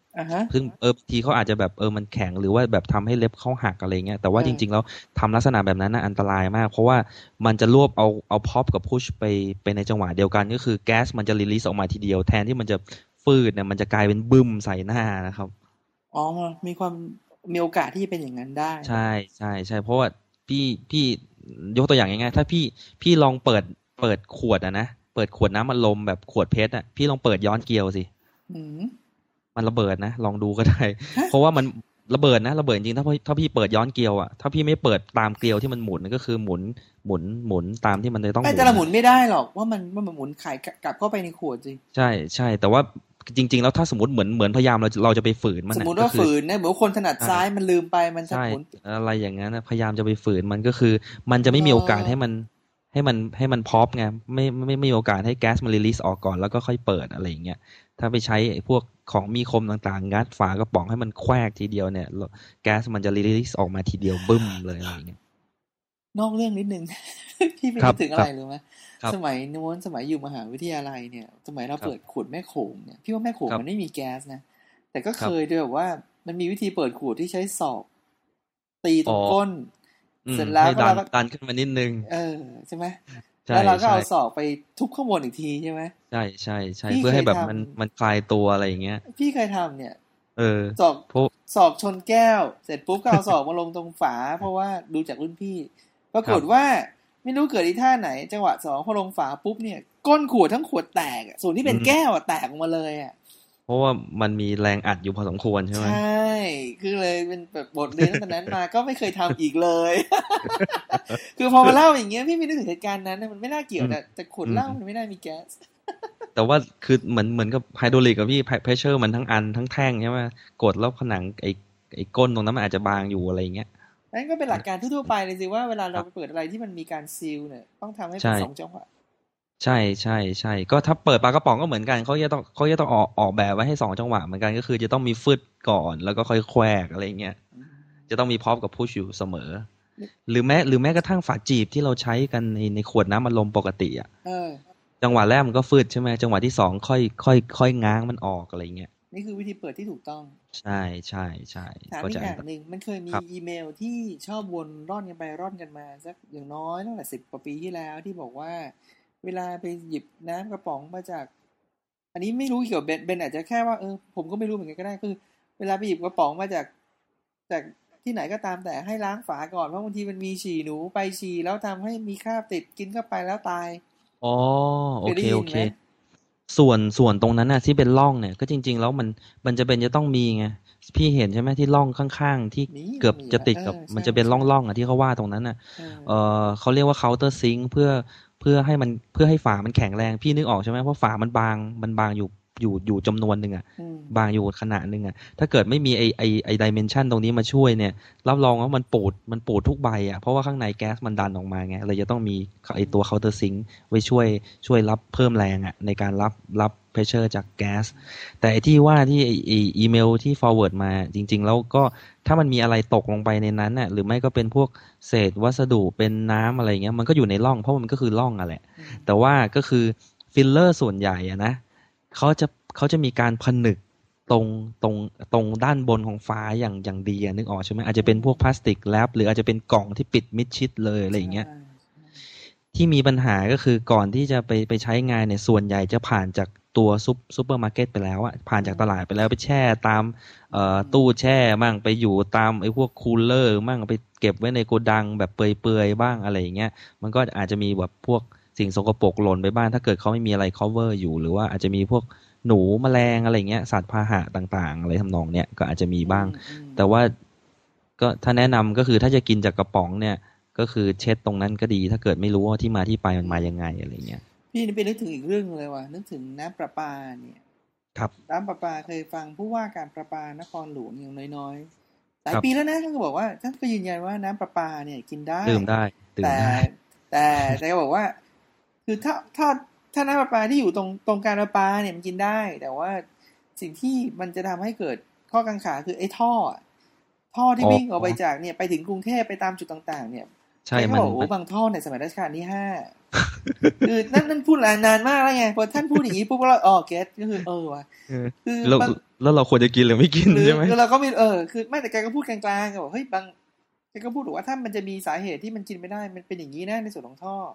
แต่ที่ออกมาจากการในปลาจริงๆมันไม่ได้มีอะไรมันกินได้อ๋อเราฟังแล้วเราก็เก็ตละอ๋อโอเคครับแล้วไอ้นี่ก็เหมือนกันนะครับอืมเหมือนใช่อันนี้คือปลายทางเราไม่รู้จริงๆจะออกใช่แต่พี่ก็เชื่อใช่นะว่าจากโรงงานไปโอกาสที่มันจะสกปรกหรือมันจะอะไรเนี่ยมันจะน้อย เพราะว่าใช่ ทุกวันนี้การแข่งขันหรือ QC หรืออะไรก็ตามแต่ใช่เทคโนโลยีใช่โอกาสที่มันจะแย่จากจุดต้นนี่มันยาก ยากใช่ยากใช่ลงเยอะมาก ใช่ใช่ใช่ครับ ก็ต้องก็ต้องมีมาตรฐานอยู่ในระดับหนึ่งอะก็คือ ยิ่งเป็นยิ่งยิ่งยิ่งเขาผลิตอาหารด้วยไงอืมมันก็เลยต้องแบบคุมเข้มเป็นพิเศษหรืออะไรอย่างนั้นแหละเอ๊ะเดี๋ยวพี่จะถามอีกอันหนึ่งก็คือว่าเมื่อกี้พูดถึงฝาเนี่ย ครับก็คือห่วงที่ครับที่แบบก่อนหน้าจะเป็นห่วงก็ใช้แบบแคนโอเ n นเนอร์คือซีลผนึกปิดไปอย่างดีครับ ครับ นี่ ในชีวิตนี้เคยมีอยู่ครั้งหนึ่งไปต่างประเทศนานๆ ตอนปีหนึ่งก็แปดเจ็ดแล้ว ไปเจอขวดโค้กกระป๋องครับจำได้เลยว่าเพื่อนๆเปิดไม่เป็นเรามองเราก็ลองคืมันดูภาษาอังกฤษมันก็เขียนว่า push แล้วก็รู้แหละ แต่เอ๊ะทำไมมันเป็นอย่างนี้ยอืมแล้วก็คือมันเป็นปุ่มกดอะมันเป็นโค้กกระป๋องแบบมีปุ่มกดจากข้างบนเนี่ยพอกดปุ๊บ แล้วมันจะไปทำให้วงกลมๆที่อยู่อีกด้านหนึ่งทะแยงลงไปของฝาเนี่ยโผล่ แล้วก็กินได้อืมก็มองหน้ากันแล้วมันเออมันก็แปลกดีไว้ยทำไมมันเปิดโค้งแบบนี้ ไม่มีห่วงเหิงอะไรใช้วิธีกดปุ่มเอาแต่เห็นอืมเห็นครั้งเดียวในปีต้นปีหนึ่งเก้าแปดเจ็ดหลังจากนั้นก็อืมไม่เคยเห็นแม้แต่ในประเทศเดียวกันนั้นนั่นนั่นคือออสเตรเลียนะอืมหลังจากนั้นมาครึ่งปีหลังก็คิดว่าก็ไม่ไม่เคยเห็นเห็นอีกเลย แล้วก็มาเมืองไทยนี่ก็ไม่เคยเห็นอีกเลย แล้วไปถามใครต่อใครจำเรื่องนี้ได้ถามเพื่อนๆหลายๆคน มันก็บอกว่าจริงเหรอว่าชีวิตนี้ไม่เคยเห็น คือคนที่บางคนที่เขาสะสมโค้กเนี่ย บางคนที่เขาสะสมเนี่ยเฮ้ยมันมีจริงเหรอเขาอยากเก็บอืมพี่ก็บอกว่าอืมคือถ้าเข้าใจว่ามันก็ไม่ได้เป็นคนที่สติปัญญาแย่ขนาดนั้นนะมันจำได้มันมีจริงๆแต่ไม่เคยเห็นว่าอืมอืมก็ผมนึกออกถามเป็นผมนึกออก ผมนึกออกแล้วคือกระกระป๋องลักษณะเนี้ยจะมีบริษัทเริ่มต้นเลยก็คือจะเริ่มต้นที่ฝั่งอเมริกาก่อน กระป๋องลักษณะเออไม่ใช่กระป๋องขอโทษฝาลักษณะแบบเนี้ยที่พี่หงว่ามีปุ่มอยู่สองปุ่มกดปุ่มหนึ่งเสร็จปุ๊บแล้วก็เอานิ้วดันลงไป เพื่อจะให้อีกปุ่ม อีกปุ่มหนึ่งมันกลายมาเป็นช่องให้เราดื่มน้ำอะเออเขาเรียกว่า pull เดี๋ยวนะเขาเรียกว่า push tab อืมก็คือไม่มีแท็บแหละแต่เขาใช้คำว่า push tab เริ่มต้นที่บริษัทถ้าผมจำไม่ผิดถ้าเคยถ้าเกิดมีใครจำได้ต่อต่อว่ามาเลยนะ แต่ว่าถ้าผมจำไม่ผิดก็คือ เริ่มต้นที่ฝั่งอเมริกา โดยโรงงานบรูลี่โรงหนึ่งชื่อคัวสครับ C O O R S อะครับคัว Beer เป็นคนใช่คัวสเบียเป็นคนเริ่มต้น แต่ก็อาจจะมีแบบเหมือนแบบเทคโนโลยีมันไปเรื่อยอะเสร็จปุ๊บก็อาจจะมาที่ออสเตรเลียได้ กระป๋อง push tab เนี่ยมีอยู่สองมีอยู่สองชนิดมี push tab 1 กับ push tab 2 ซึ่งผมก็ไม่เคยเห็นเหมือนกันแหละเพียงแต่ว่าเคยอ่านเคยอ่านในในในในนิตยสารอะเขาพูดถึง push push tab อย่างเงี้ย ก็คือที่มันไม่ได้รับความนิยมก็คือมันจะต้องใช้นิ้วดันลงไปข้างล่างด้วยใช่ไหมอืม แล้วส่วนใหญ่เนี่ยกดมันยากพอสมควรมันบาดอ๋อมันบาดผู้บริโภคมันก็เลยได้แบบไม่ได้ไม่ได้รับความนิยมอะไรอย่างเงี้ย มันก็เลยหายไปนะตั้งแต่บันนั้นก็คือไม่ได้รับความนิยมมาแหละอืมครับผเอมอก็คือยืนยันว่าเบนก็ยืนยันมีพี่มี มีมีแต่เบนจริงเองครับก็ไม่เคยเห็นเหมือนกันใช่ผมก็ไม่เคยเห็นเหมือนกันเห็นแบบเหมือน ถ้าเห็นก็คงจะเห็นแต่ในรูปอะแต่ว่าแบบคือไม่ไม่เคยใช้เองก็เลยไม่มีความรู้สึกแต่ว่าแบบไปไปเขาเรียกอะไรเคยได้ยินมาว่าเป็นอย่างนี้อะไรเงี้ยครับ ถ้าจะว่าไปนะพี่ไม่รู้เหมือนกันว่าเมืองไทยเนี่ย มันมีการใช้กระป๋องครั้งแรกประมาณเมื่อไหร่นะแต่ครับแต่จำได้ว่าประมาณปีหนึ่งเก้าแปดแปดหรือสองพันห้าร้อยสามสิบเอ็ดสามสิบสองมันเริ่มจะมีการโฆษณาเ e ปซี่วันเวเอ๊ะหรือมันก่อนหน้านั้นวะคือบ้านเราเริ่มจากขวดแก้วก่อนมั้งกระป๋องมันน่าจะมาทีหลัง ใช่ขวดแก้วมาก่อนกระป๋องมาทีหลัง กระป๋องนี่จะสักประมาณ ใช่ผมว่าจะประมาณหนึ่งเก้าแปดกว่านะเกือบ แปดกว่าแหละพี่ผมนะถ้าจะถ้าจำไม่ผิดจำไม่ได้จริงใช่ใช่ก็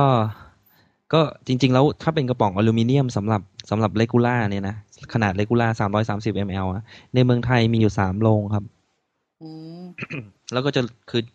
ก็ก็จะรู้จักกันดีถึงแม้ว่าจะเป็นคู่แข่งกัน แต่ว่าแบบเออมันมันเหมือน one degree of separation นะ หรือ two อืม degree of separation ก็คือ คนในวงการมันมันแคบอะเออถ้าผมนับธรรมดาเลยอืมฮะ ถ้าผมนับซีอของซีอของของใครอะของ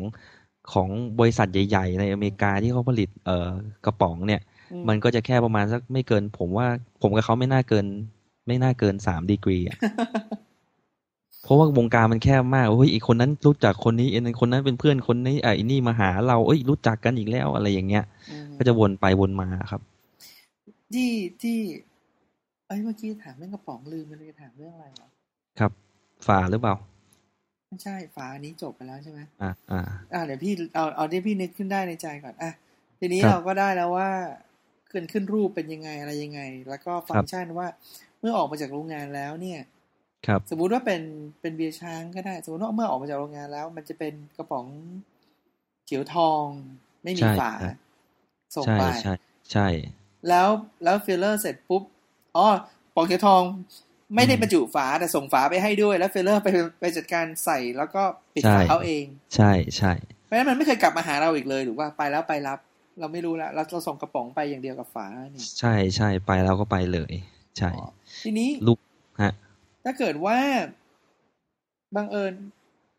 โอ้นานมากแล้วนะวันนั้นไปเปิดหนังสือแล้วก็อ่านแล้วก็นึกขึ้นมาได้ มี มีอยู่ท่านหนึ่งแกเขียนหนังสืออยู่บริษัทแกรมมี่จำไม่ได้แล้วจำชื่อหนังสือไม่ได้แล้วจริงๆแกเป็นโปรดิวเซอร์ของแกรมมี่ทำเป็นอาชีพหนังสือเล่มนี้ซื้อมาสามสี่ปีสักสักสองสามปีก็บอกว่ามีอยู่ครั้งหนึ่งทำคอนเสิร์ตด้วยกับวงนูโวแล้วก็เอ๊นูโวออกซิเจนหรือสักอย่างมั้งต้องการที่จะท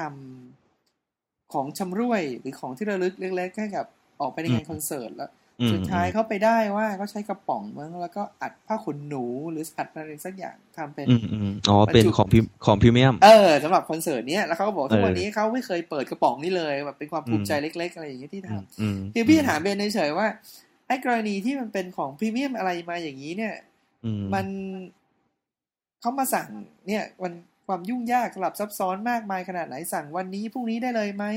แล้วในขณะที่ในฝั่งของในถ้าในฝั่งนี้เราไอ้คนที่ทำกระป๋องเป็นอุตสาหกรรมใหญ่ระดับนี้เนี่ย อืมอืมก็ไม่มีเขาก็ไม่ปิดฝาให้ใช่ไหมแล้วอย่างอืมไอ้พวกนั้นใช่มันจะไปทำยังไงหรือเขาต้องไปจ้างโรงงานย่อยทำถ้าในความคิดเห็นของผมก็คือแอปพลิเคชันเนี้ยไม่ใช่แอปพลิเคชันหลักที่เราที่เราทำตลาดไงมก็คือเขาจะให้ความสำคัญน้อยมากเลยก็คือ อาจจะเป็นแบบกระป๋องซึ่งไม่ไม่ได้ไม่ได้พิมพ์ ไม่ได้พิมพ์สวยงามเป็นกระป๋อง plain ซึ่งซึ่งทำออกมาเป็นกระป๋องตัวอย่างแล้วเหลือ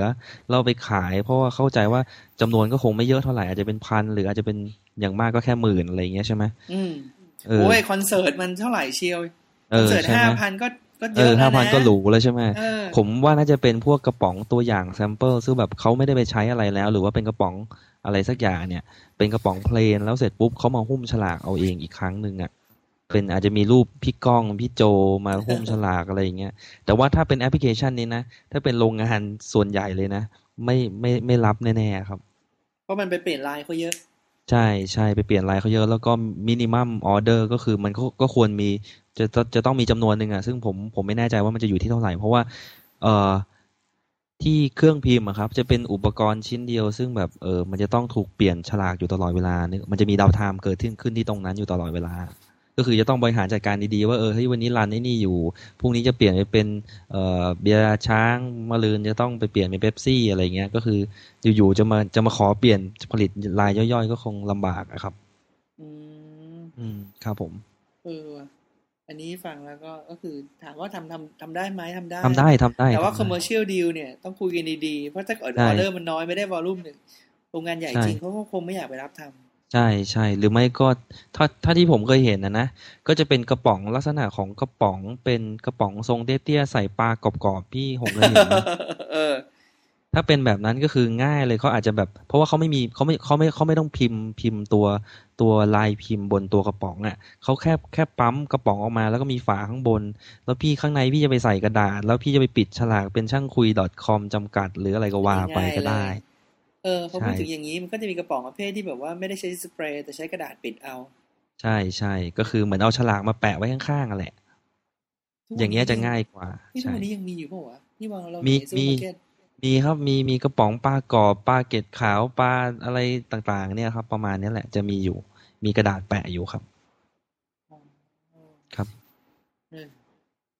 ครับผมเออเออนึกออกแล้วเอ๊ะเมื่อกี้ลืมเลยเนี่ยเมื่อกี้เหมือนจะมีคำถาม อันนึงที่แบบว่าสงสัยเรื่องฝาเลยแล้วลืมไปบ้าบ้าจริง ฝาในเมืองไทยตอนนี้มีอยู่ ฝาในเมืองไทยเนี่ย ถ้าเป็นฝากระป๋องน้ำอัดลมปกติจะมีอยู่สองชนิดนะครับ คือก็คือจะมีลักษณะของ SOT อันหนึงกับที่ที่ที่โรงงานมี Product ใหม่ตัวหนึ่งเราเรียกว่า LOE ครับเราเราเรียกว่า LOE ก็คือย่อมาจาก Large Opening End นะครับ ก็จะมีอยู่เจ้าเดียวที่ใช้อยู่ตอนนี้ก็คือเบียร์ช้างที่ใช้อยู่อืม ไปสังเกตดูแล้วกันว่ากระป๋องน้ำอัดลมยี่ห้ออื่น กับกระป๋องเบียร์ช้างเนี่ย ปากกระป๋องจะกว้างจะจะกว้างไม่ไม่เหมือนกับกระป๋องกระป๋องกระป๋องน้ำอัดลมทั่วๆไปอะไรเงี้ยเออแต่พูดถึงอันนี้นึกได้ละมันก็มีก็อันนี้เป็นข้อสังเกตเฉยๆนะครับเวลาครับเคยจำได้ว่าไปกินโค้กก็กลับไปที่ออสเตรเลียนี่แหละที่ไทครัยบโค้กออสเตรเลียมันกินหมดน้อย ปรากฏว่าถ้าจำไม่ผิดมันจะเป็น 375 ml ในขณะที่บ้านเรามันเป็น 325 อ๋อต่างโอเคกันห้าสับพี่ก็เออมันบอกคาแรคเตอร์บางอย่างเหมือนกันนะว่าการกินน้ำของคนในประเทศเอ๊ะหรือว่าต้นทุนหรือเปไม่ล่าไม่ก็เหมืไม่อนรู้กันใช่เอ่อบ้านเราเนี่ยก็คือ330 ml แต่ว่าเขาบรรจุจริง ๆ ไม่ไม่ต่ำกว่า325 ml เพราะจะต้องมี head space อยู่นิดนึง ถ้าเป็นที่ออสเตรเลียหรือที่เมืองจีนฮ่องกงนะ ถ้าผมจำไม่ผิดแถวๆนั้นน่ะจะเป็นกระป๋องขนาด 355 ml จะสูงขึ้นมานิดนึงก็คือ ก็คือไม่ไม่แน่ใจนะก็คือเขาอาจจะจะชอบเยอะๆหน่อยอะไรเงี้ยในขณะที่ถ้าพี่ที่พี่สังเกตนะสักประมาณสองสมปีหลังเนี่ยไฮเนเกนทำกระป๋องทรงสูงมาครึ่งลิตรเห็นอ่าปะอ่ายังไม่เคยลองเลยนะ แต่เห็น ก็คือก็อันนั้นกระป๋องนำเข้ากระป๋องนำเข้ามาก็คือ ก็ต้องการเหมือนกับเหมือนกับเป็นอีก sector หนึ่งอะก็คือกระป๋องมันมันมันใหญ่ดีอะเพราะมันครึ่งลิตรเพราะว่าบางคนอาจจะไม่ชอบในแง่ที่ว่าแบบเฮ้ยแป๊บเดียวหมดแล้วแป๊บเดียวหมดแล้วอะไรเงี้ยแต่จริง ๆ แล้วมันมันมันขึ้นกับ พฤติกรรมของผู้บริโภคด้วยไงว่าจริงๆแล้วถ้าบรรจุในกระป๋องกระป๋องมันก็มีข้อดีข้อเสียของมันอะหรือไม่ก็ขวดหรือบรรจุภัณฑ์ประเภทอื่นมันก็มีข้อดีข้อเสียต่างกันไป อย่างกระป๋องเนี่ยการนำความร้อนมันสูงอะมันเร็วอะก็คือแช่ปุ๊บแป๊บเดียวเดี๋ยวมันก็เย็นละถูกป่ะครับอืมอืมในในขณะที่ถ้าถ้าสมมติตั้งไว้ปุ๊บเนี่ยเออถ้าคุณรู้ว่าแบบมันแช่ในตู้เย็นเย็นเร็ว ถ้าคุณกินไม่หมดเร็วๆปุ๊บมันก็มันมันก็เย็น เย็นมันก็คือมันเย็นน้อยลงเร็วเหมือนกันถูกปะ ถ้าตั้งอยู่ในมมถ้าเราไม่ได้นั่งในห้องแอร์นั่งพัดลมเป่าๆเดี๋ยวสักพักหนึ่งมันก็แบบไม่เย็นละอะไรเงี้ยแต่เมื่อในขกี้ณะสงสัยคือเมื่อกี้ทำไมที่เขาบอกว่า อันนี้เป็นข้อสังเพราะว่าเราเราก็ไม่รู้เราไม่ได้เราไม่ได้ทำไฮไนเกนกันทั้งคู่ทำอืมที่ใช้คำว่านำเข้าคือคือเขาตัดสินใจนำเข้า แต่มันไม่ได้หมายความว่าบ้านเราผลิตไม่ได้นะใช่ไหมเออ บ้านเราผลิตไม่ได้ ก็ยังไม่มียังไม่มี ยังไม่มีโครงการจะผลิตกระป๋องไซส์นี้ละกันในผู้ผลิตทั้งหมดอะ อืมอาจจะเป็นแบบ consumption มันอาจจะน้อยสำหรับคนในบ้านเราไม่แต่ถ้าเอาเกิดจ้างก็ทำใช่ไหมคำถามพี่คือถ้าจ้างก็ทำ ถ้าหรือว่าจ้างก็ทำโอ้โหแต่เรื่องใหญ่เลยนะ เปลี่ยนเออดีไซน์นี่วุ่นวายมากเลย แต่เออแต่ถ้าแต่ถ้ามีก็ทำอะเออถ้ามีก็ทำแหละจริงๆแล้วคือว่าใช่มีก็ทำแหละเพียงแต่ว่าที่ผ่านใช่มายังไม่มีนะใช่อยู่อยู่อยู่ที่ตลาดแค่นั้นเองเออแล้วก็คือก็คือมันก็เป็นเรื่องของวอลลุ่มแล้วคือไฮเนเกนใช่เนี่ยยอดขายใช่ไฮเนเกนในประเทศไทยเนี่ย ก็อาจจะไม่ใช่ไม่มากพอคือมันเป็นอีกตลาดอีกอีกก้อนหนึ่งใช่ไหมถ้าไปใช่ถ้าเบียร์ใช่ช้างจะทำทรงนี้ก็อาจจะทำเพราะวอลลุ่มมันใหญ่มาก ใช่ก็อาจจะแบบมีแล้วแต่พฤติกรรมผู้บริโภคอะเออเฮ้ยแต่จริงๆนะ ถ้าย้อนถ้าประมาณสักสองสามปีเนี่ยเพิ่งกลับจากอเมริกาตอนที่ไปดูงานมาเนี่ยอืมที่อเมริกาแม่งคิดแบบกระป๋องแบบไม่ใช่ครึ่งลิตรนะเกือบลิตรนะพี่โอ้โหอุ้ยกระป๋องแม่งใหญ่เท่าข้อศอกอะแบบเกือบเกือบลิตรอะไม่รู้เขามันไม่รู้นะก็คือแบบ มันอาจจะคนมันอาจจะตัวใหญ่กินเบียร์จุ แล้วก็เบียร์เขาอาจจะไม่แรงเท่าเราเออะไรอย่างเงี้อยพี่กำลังจะบอกว่าเบียร์ของเขามันห่วยมาก Budweiser นี่มันห่วยมาก ใช่ Bud ก็วะหรืออะไรเงี้ยเคยกินบาทก็ใช่ใช่มีมีหลายตัวที่ดังอืมๆ Anheuser-Busch มี Budมี Coors มี Millerเออแต่พี่ไม่ไม่เคยรู้แต่ว่าเคยลอง Bud แล้วมีความรู้สึกโอ้โหมันก ระจอกรสชาติว่ะมันไม่ถูกถูกคอคนไทย เออคือ ไม่ใช่ว่าเรากินแข็งนะ เราก็กินอืมธรรมดานี่แหละ แต่ว่าอืมโอ้โหแต่อันนี้มันอ่อนจริงอืมอืมอืมก็ก็พฤติกรรมเขาอะไรเงี้ย หรือในขณะที่เฮ้ยไปญี่ปุ่นเว้ยเออเพื่อนไปญี่ปุ่นมามันถือกระป๋องว่าผมเพราะผมเออเริ่มมาอยู่วงการกระป๋องสะสมกระป๋องแปลกๆไว้อะๆสะสมกระป๋องด้วยเหรอ เออสะสมกระป๋องแปลกๆมันซื้ออาซาฮีแบบ พี่นึกถ้านึกถึงกระป๋องเบอร์ดี้นะมันแต่กระป๋องอาซาฮีที่มันหิ้วมาให้เนี่ย มันครึ่งหนึ่งของกระป๋องเบอร์ดี้นึกออกไหมเล็กนิดเดียวอะ แต่มันทำอะ เออ กี่ ml ไม่รู้จำไม่ได้พอดีอยู่บนหลังชั้นผมเฮ้ยผมไปหยิบมาเดี๋ยวดูไม่ได้อาซาฮิมันเป็นเบียร์ใช่ใช่เบียร์เล็กกระป๋องเบอร์ดี้แล้วมันจะกินได้อะไรอะก็นั่นน่ะดีก็แบบไม่ไม่รู้นะแต่มันเอามาฝากโอ้ยแม่งสวยว่ะอะไรเงี้ยเออ มันเป็นซูวิเนียร์อย่างเดียวหรือเปล่าวะจะไม่แน่ใจแต่มันบรรจุเบียร์นะก็คือโอเคเลยอะเออสวยมากถูกใจมากเพื่อนแม่งหิ้วมาให้ถูกใจมากเลยอืมครึ่งเดียวไม่แต่แบบแหมมันดมสองทีก็หมดแล้วก็เบียร์เออออยู่แค่นั้น เออเนาะต่อต่อให้ทำเท่ากระป๋องเบอร์ดี้ก็ก็แป๊บเดียวหมดอะใช่ใช่มันก็คงไม่แบบยังไม่ทันเมายังไม่ทันอะไรอย่างเงี้ยเออแต่จริงๆมีเรื่องตลกอีกอันหนึ่งนะคือ ไม่ใช่เรื่องตลกหรอกเกร็ดความรู้เรื่องเรื่องคนทำพวก แอลกอฮอล์อะพวกเบียร์อะไรเงี้ยอืมคือเพื่อนมันเล่าให้ฟังมันบอกว่าจริง ๆ แล้วพฤติกรรมของของของคนในแต่ละพื้นที่เนี่ยมันก็แตกต่างกันไงมันบอกถึงพฤติกรรมมันก็คือ อย่างถ้าสมมุติใช่ไหมเอาเป็นว่าประเทศกำลังพัฒนาเนี่ย มันก็ต้องประมาณที่แบบแรงๆแบบน้อยๆแล้วเมาเลยอะไรนึกออกคิดใช่ถึไหงมกรรมพี่กรกินเหล้าอะ เอออืมแม่โขงสมัยที่พี่สัมภาษณ์ผมตอนเรียนหนังสือเออหรือว่าหงทองหรืออะไรสเงี้ยมัยนึกเราออกใช่ไหมเด็กๆอะเราก็กินกันอย่างนั้นแหละเออเออทีนี้แต่แบบบางที่แบบมันต้องการแบบสุนทรียภาพมันต้องค่อยๆจิบค่อย ๆ เมาอะไรเงี้ยในขณะที่ตลาดอีกฝั่งหนึ่งถ้ายังไม่พัฒนาแม่งต้องแบบน้อยๆเมาไวๆน้อยๆเมาไวๆอะไรเงี้ยอืมใช่ใช่ใช่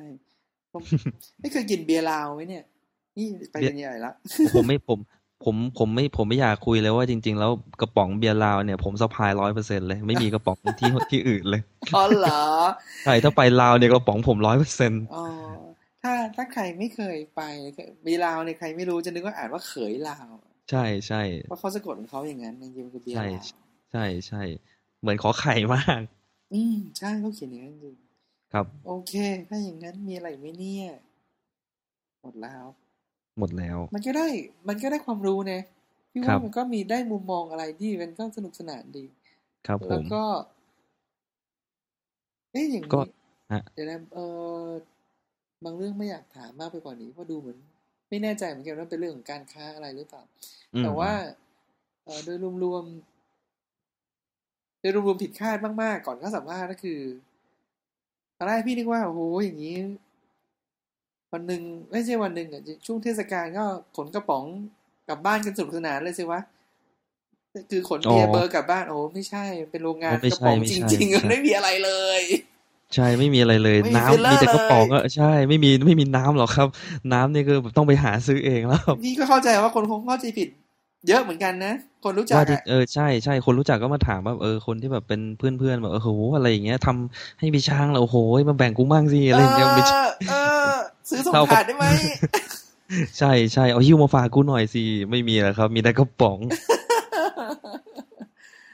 แต่มีไหมมีเมืองไทยที่เขาพอจะรู้ไหม่มีบริษัทไหนที่เขาทำทุกอย่างเองจนเสร็จจบ อืมนึกพไม่อออกจะมีไหมพี่พอจะนึกอืมบางอย่างออกนะอย่างพี่อืมพี่ไม่แน่ใจนะ แต่พี่เข้าใจว่าบางอย่างที่มันเซนซิทีฟกับเวลาเช่นนม อืม ซึ่งไม่ใช่ซึ่งซึ่งนมก็ไม่ใช่กระป๋องอะนะแต่ว่านมไม่รู้เหมือนกันว่าบริษัทที่มันทำนมเนี่ย ต้องทำ packaging อ๋อก็ไม่ใช่หรอก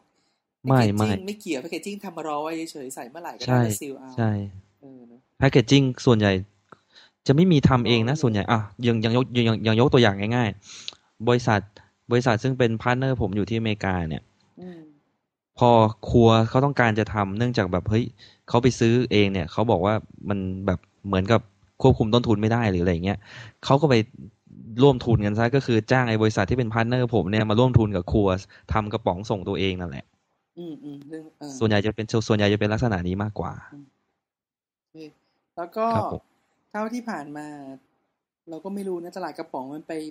มันจะไปทำมันเป็น replacement ของตลาดขวดหรือเปล่าข วดแก้วหรือเปล่าพี่ก็สงสัยเฉยๆอ๋อใช่ใช่มันก็มันก็มี sector ของมันอยู่ในขณะที่ถ้าสมมติ ถ้าถ้าปีก่อนๆเนี่ยเออชาเขียวมาแรงนึกออกไหมแล้วชาเขียวไม่ไม่ค่อยลงลงกระป๋องเท่าไหร่อะอืมมันจะไปลงพวก Tetra Pak เป็นไอ้กล่องกระดาษอ่ากับอ่ากับขวด PET ซะมากกว่าอ่า มันก็มันก็แข่งกันเองระหว่าง packaging เหมือนกันว่าแบบเออผู้บริโภคก็ชอบแบบไหนหรืออะไรอย่างเงี้ย มันก็มันก็ก็คือสุดท้ายมันก็คือไปไปไปอยู่ทางการตลาดของลูกค้าผมมากกว่าของฟิลเลอร์มากกว่าที่เขาจะไปทำลงขวดลงกระป๋องหรืออะไรก็แล้วแต่อะไรเงี้ย